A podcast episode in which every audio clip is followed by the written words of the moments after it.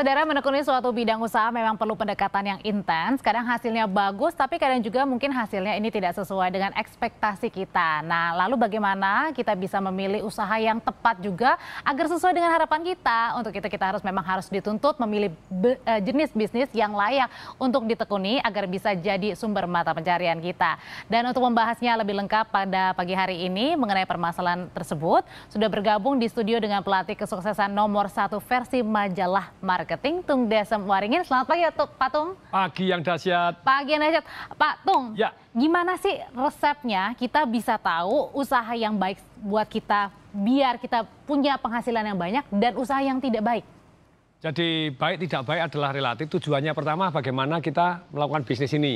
Apakah tujuannya seperti Steve Jobs bagaimana dia bisa meninggalkan suatu hal yang betul-betul bermanfaat untuk di dunia mm -hmm. atau Anda sekedar hanya hidup.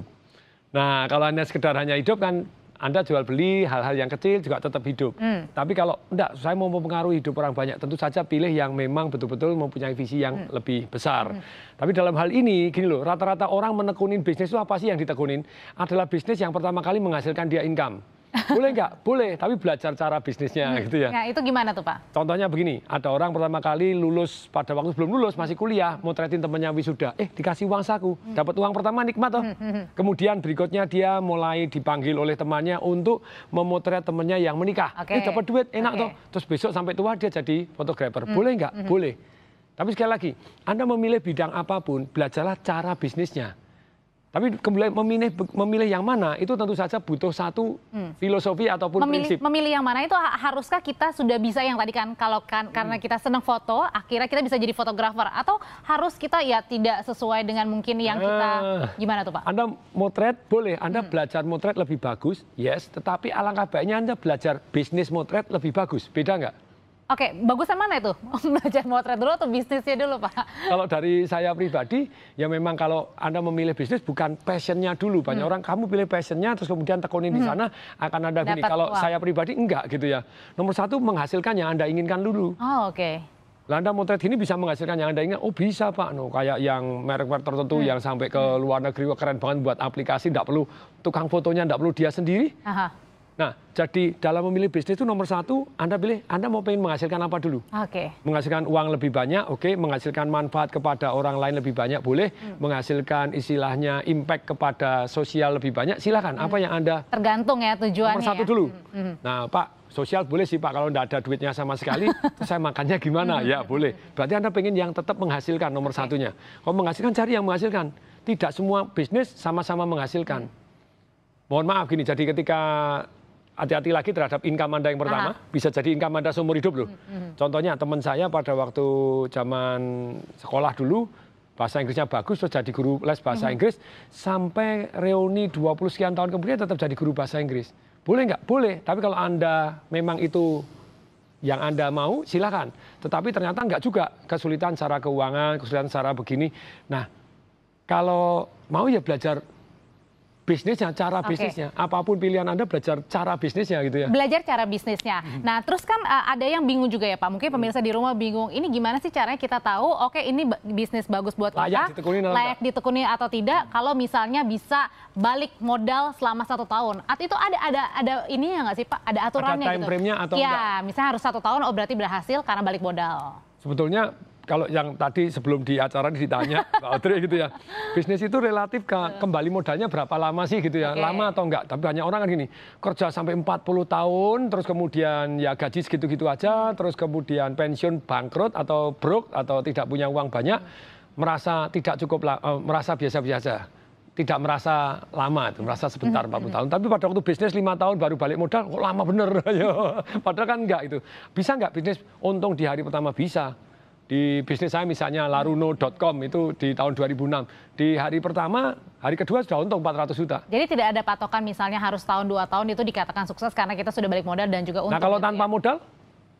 Why not gitu? Kalau tanpa modal kan bapak berarti untung berapapun sudah balik modal, bukan hanya balik modal, untung tidak terhingga. Nah, eh, kemudian eh, Pak Tung yang menarik juga adalah kalau kita mau mulai usaha bisnis kalau kita misalnya sed- sedang bekerja itu harusnya kita fokus hanya ke bisnis aja atau nggak apa-apa nih sampingan misalnya Nah. oke kita kerja di perusahaan boleh sambil sampingan misalnya Kalau Anda sudah ketemu yang sesuai yang ini kan, nomor satu itu adalah yang menghasilkan yang Anda inginkan. Pengen income sekian, oh ini arahnya tepat ini. ya. Nah ini, oh oke menghasilkan. Misalnya Anda yang ukurannya adalah income. Kemudian setelah itu Anda pilih lagi dari yang menghasilkan ini, mana yang mudah lebih dahulu. Kemudian baru ketiga yang suka.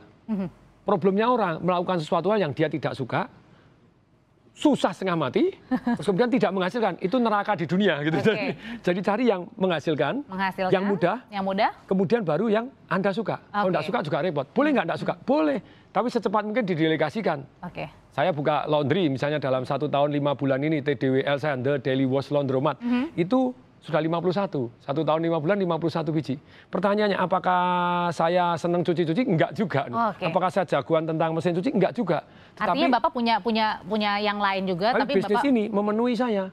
Satu menghasilkan passive income, yang kedua bisa membantu saudara saya, membantu karyawan saya, membantu orang banyak untuk dapat break even point kurang dari empat tahun gitu Jadi ya. nggak masalah ya Pak kalau misalnya kita oke tetap bekerja misalnya mungkin kita juga punya usaha sampingan kecil-kecil lah gitu ya. Bahkan harus karena gini, kalau manusia itu hanya fokus di satu tempat, keberuntungannya berkurang. Oke. Betul, kalau Anda fokus di sini, sinar laser Anda akan membuat terobosan di sini.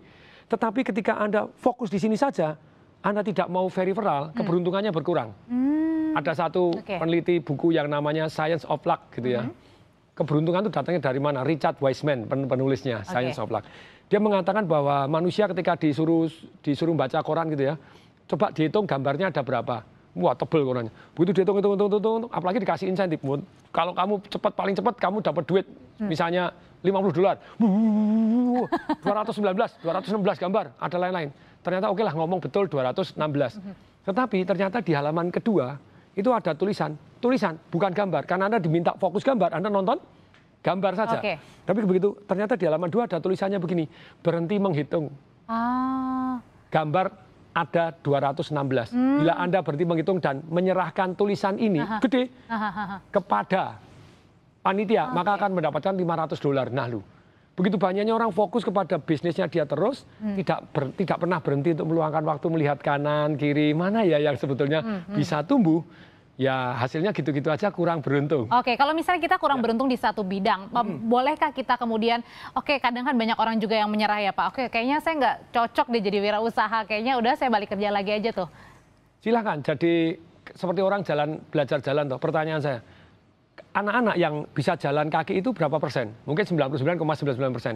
Pertanyaan, pada waktu mereka jalan pernah nggak jatuh? Pernah dong? Coba bayangin kalau dia jatuh sekali, jatuh kedua kali, jatuh ketiga kali, terus bilang, aku memang tidak berbakat jalan, lebih baik merangkak lagi aja lah seumur hidup.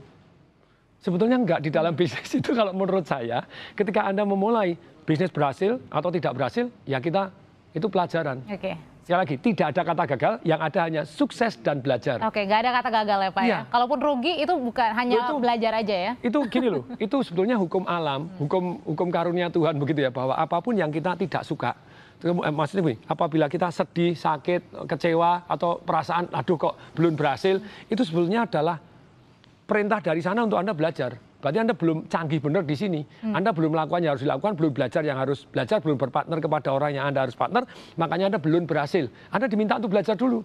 Ah, belum apa-apa sudah menyerah duluan. Mungkin aja berhasil di bidang usaha yang lain. Bisa saja gitu. Bisa saja. Atau bahkan di bidang usaha itu bisa berhasil kalau dia tidak menyerah begitu Oh, ya. Oke oke oke oke eh, Pak Tong Yes, mungkin eh, di rumah kalau misalnya mungkin ada yang mau berbincang-bincang lagi ini gimana Pak karena kan waktu kita sudah terbatas. Kalau Boleh. misalnya yang mungkin bingung ini saya mau usaha apa yang baik ya Pak Tong? Boleh di Instagram saya tungdesainwaringin.tdw, Anda bisa komen di sana, terus kemudian tanya silahkan, atau Anda bisa di Smart FM. Smart FM itu satu radio yang di ke seluruh Indonesia juga setiap hari Selasa jam 7 sampai jam 8. Oke gitu ya. kali ini berarti besok topiknya adalah begitu ya Pak ya sama Ya, ya, bagaimana bagaimana memilih cara jenis bisnis eh, sedemikian sehingga layak untuk ditekunin gitu bisa ya. layak untuk ditekuni. Yang penting tadi kata kuncinya adalah kalau gagal ya itu bukan gagal tapi kemudian Belajar. belajar.